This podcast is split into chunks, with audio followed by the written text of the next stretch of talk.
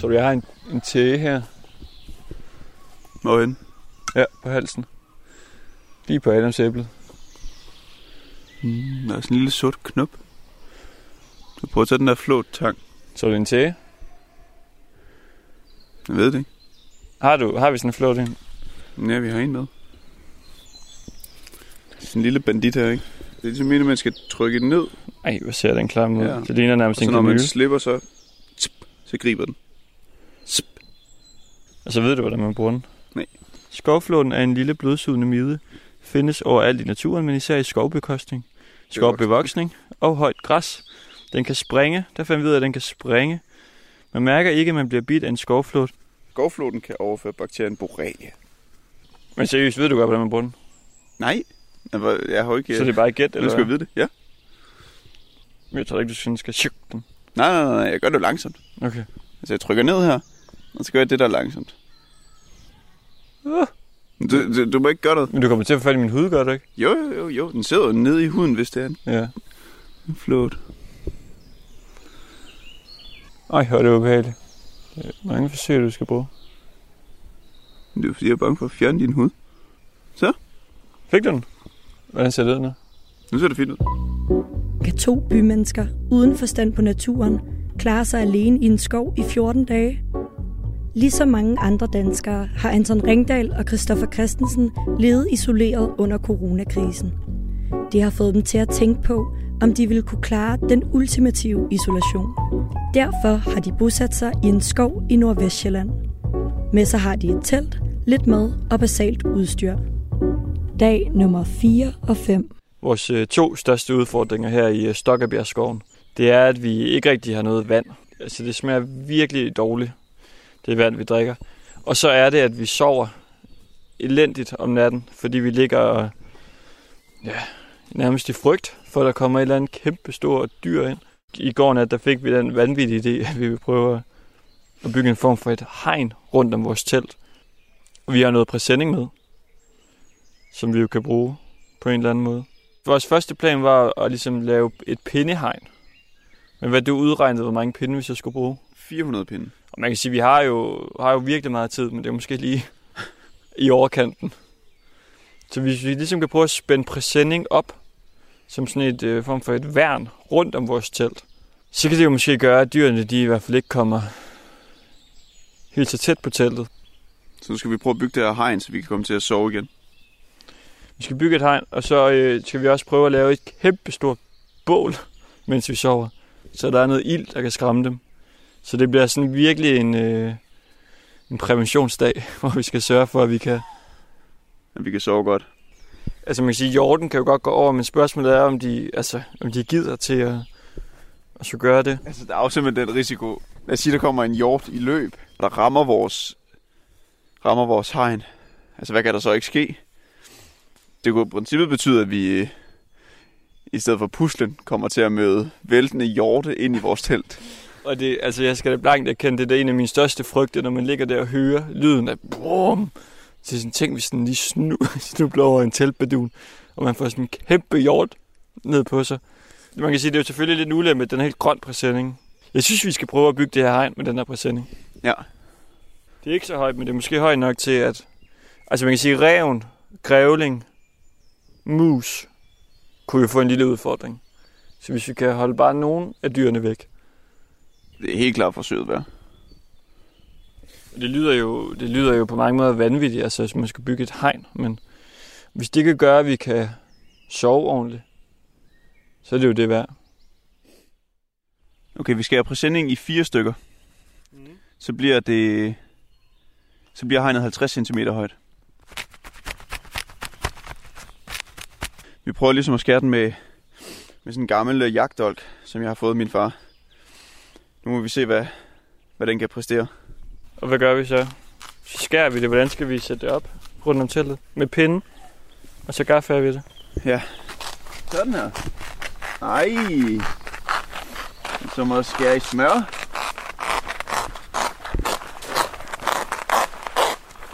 Vi har hegn om 20 minutter.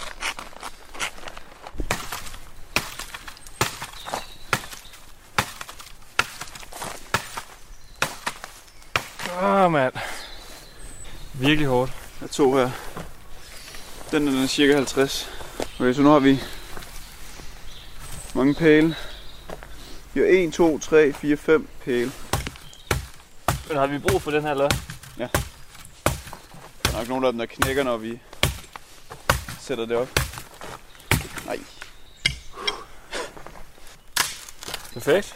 Det. Så kan vi lave mad, vaske op, og så sætte hegn op. Ja. Og gå i seng. Ja. Altså man kan sige, minuset ved det her hegn, det er jo, at vi, vores præsending ryger. Så hvis der kommer en dag med regn, så er vi lidt fucked. Oh, give me land, lots of land under starry skies above. Don't fence me in. Let me ride through the wide open country that I love. Don't fence me in. Det bliver snart nat her i Stokkebjergskoven. Vi er ved at lægge sidste hånd på vores øh, værk. Det grønne hegn. Præsendingshegn. Hvad skal du bruge? Jeg skal bruge kniven. Et kapløb mod tiden. Men indtil videre ser det altså virkelig godt ud. Der er en øh, indre byggermand Bob gemt i, øh, i dig, Christoffer.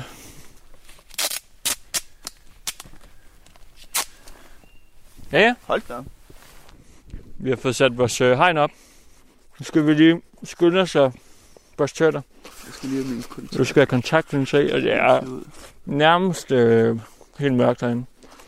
Og så skal vi nu også have gang i et kæmpe bål, som skal være tændt, mens vi sover. Vi har ikke haft bål endnu om natten. Hvor fik jeg den ud? Skal du se den? Okay. Hvad skal jeg kigge efter? Mit højre øje. Nu hvordan kan jeg se, om den er der. Du kan se sådan en lille... Men umiddelbart kan jeg ikke se noget. Okay. Men, men ja, det ved jeg ikke. Og måske er der noget. Ej, hvor ser det ubehageligt ud. Fy for pokker. Nå, du skal i gang i et stort bål. For at se, om det ikke også skal holde nogle dyr væk. Så et stort nattebål. Et hegn på... Ja. Hvor højt er hegnet? Et hegn på 50 cm hele vejen rundt om teltet. Så håber vi, det ligesom kan hjælpe os til en, øh, til en bedre nattesøvn, og måske endda vores første rigtige nattesøvn, hvor vi ikke ligger og vågner hele tiden af dyr, der prøver at komme ind i vores telt og står og, og sjasker til siderne. Så nu skal vi bare skynde os og prøve at tænde op i sådan en stor, vi har stor... Hvad hedder den der? Vi har sådan en stor træstamme, som vi skal have noget at sætte ild i, inden det bliver velmørkt. Hvad er det der skrig? Hvad? Hvad er det der? Ræve? Ja. Det lyder fuldstændig vanvittigt. Det er så meget højt. Højt lystone. Det er jo en skov, der er kendt for sine store rævegrupper. Fandt vi ud af. Det kommer ligesom omkring 600-700 meter fra os eller sådan noget. Ja, det er tættere på i dag end i går. Ja. Men stadig med afstand, men det lyder godt nok højere. Kommer det fra to forskellige retninger? Okay. Nu er vi ligesom i midten af... Nej, Nej, nej. Okay, det er ikke 600 meter. Det er virkelig kaldt til rævekamp i aften, lyder det til. Og det her, det er lige centrum af det. Vi skal have et motherfucker på. Det er jo et Sankt- Hansbål, vi har gang i. Der ligger to træer nærmest. Ja, vi må satse på, at det tager fat. Ja. Og så lægger os ind. Jeg forestiller mig lidt, hvis de der ræve, de to rævegrupper, de møder hinanden senere, så bliver det ligesom i Tarzan, hvor, de hvor gorillaerne, de splitter den der lejr fuldstændig ad. altså, bare- der er bare ræve af mok i vores camp her om en time. Og de skal finde rævekongen. Så er det godt, at vi har et lille præsendingshegn rundt om vores telt i hvert fald. Det er det, der holder os kørende til i morgen. Alright. Det er det. Vi har jo fået sat vores øh, præsending herinde op. Men nu er der ligesom et eller andet dyr, der bare bliver ved med at gå ind i vores præsending. Og vi prøver at råbe og råbe, men der sker altså ingenting. Vi overvejer lidt at tjekke. Der er ligesom sådan nogle vinduer i teltet. Om ikke andet, så kan det måske give os lidt ro, hvis vi finder ud af, at det bare er et lille æren eller sådan noget. Klokken er cirka tre. Og vi har ligget vågen i en lille times tid. Ja, vi havde besøg af lidt større dyr før. Det gik igen. Nu er det bare den her lidt mindre en, lyder det som om, som bliver ved med at gå ind i vores præsending. Eller telt. Jeg kan ikke høre det. Okay, hvad, er det noget med, at vi ligesom bare tænker, at den går der, og det, det må den bare gøre. Ja, det er virkelig en mental ting. Du skal overbevise sig selv om, at det er okay, der bare er dyr få centimeter fra en. Det må vi jo gøre. Ja. Okay. Godnat.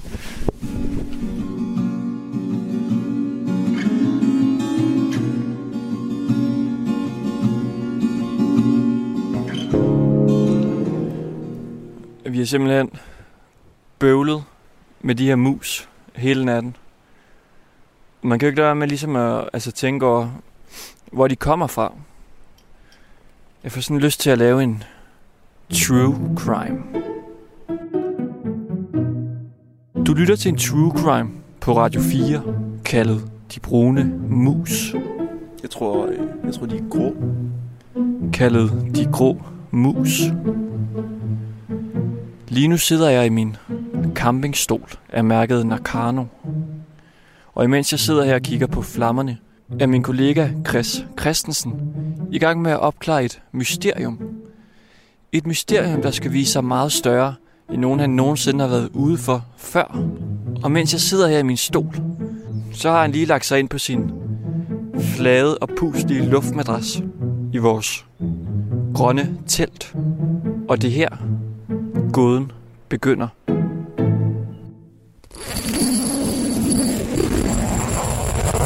Det hele begynder med, at vi ligger inde i vores telt. Udenfor er der helt mørkt. Det er sen aften. Pludselig kommer lydene.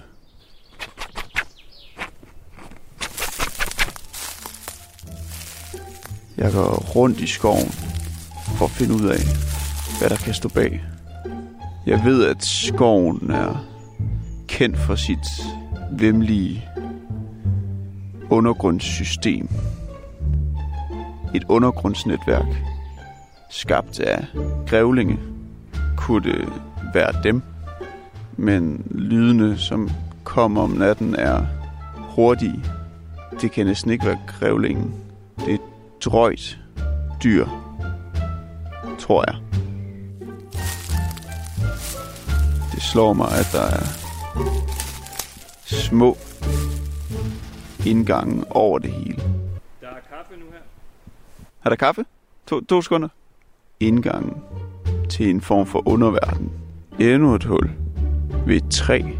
Jeg mistænker egentlig LTF for at kunne stå bag. Men de er måske for pumpet til at kunne komme ned i de små huller, der ikke måler mere end 5 cm i diameter. Det er absolut klammeste og værste hul af dem alle ned til underverdenen er centimeter fra mit telt, viser det sig. Her beslutter jeg mig for at vente. Og her efterlader vi så min kollega Chris Christensen siddende uden foran musehullet med en kop yum og en stor dunk med IPA-sprit. Om man nogensinde får fat i de forbistrede mus, eller hvad der ellers gemmer sig nede i det sorte hul, det finder vi aldrig nogensinde ud af. Tak, fordi du lyttede med.